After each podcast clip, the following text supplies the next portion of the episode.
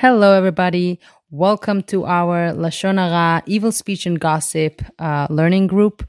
Uh, we're going to be diving into some really interesting stuff, some stories, and learning the laws of uh, our speech, pretty much.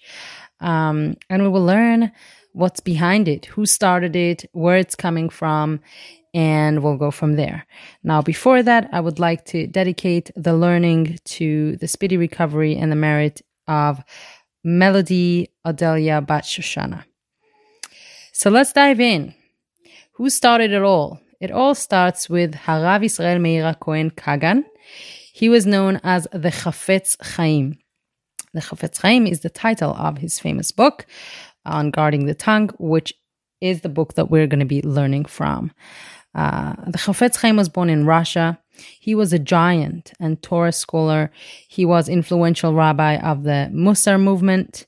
He passed away in Radin in Poland in 1933. He lived for 94 years.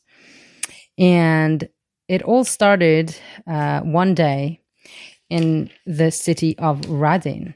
He was a young man at the time, and there was a terrible machloket, a terrible argument and um, you know gossip and misunderstanding. Lots of bad things uh, were raging in the city of radin.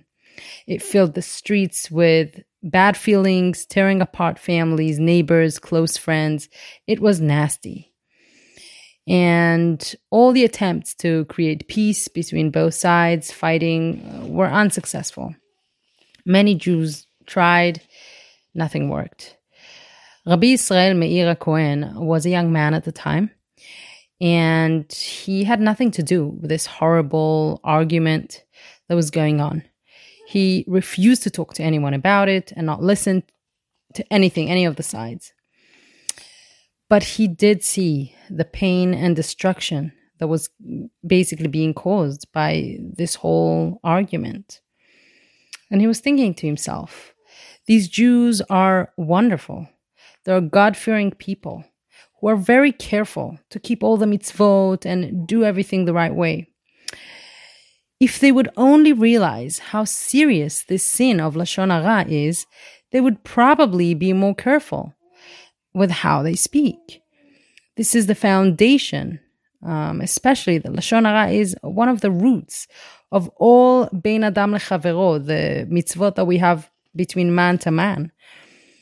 It must be that people don't know these laws. They don't know the halachot, so they don't know what they're allowed to say, what they can say, what they can't say. Then and there, Rabbi Israel Meir Cohen, the Chafetz Chaim, decided to write a sefer, a book of all the laws of lashon hara and rechilut, of guarding the you know evil speech and uh, gossip, to teach people and he called the book Chafetz Chaim. Chafetz Chaim means literally the one who wants life.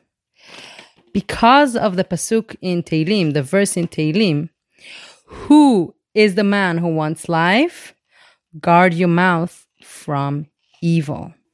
If only people would know what their speech, what their words are causing, or the other way around, what they're able to build and change in people for the good, they would definitely be much more careful than they are.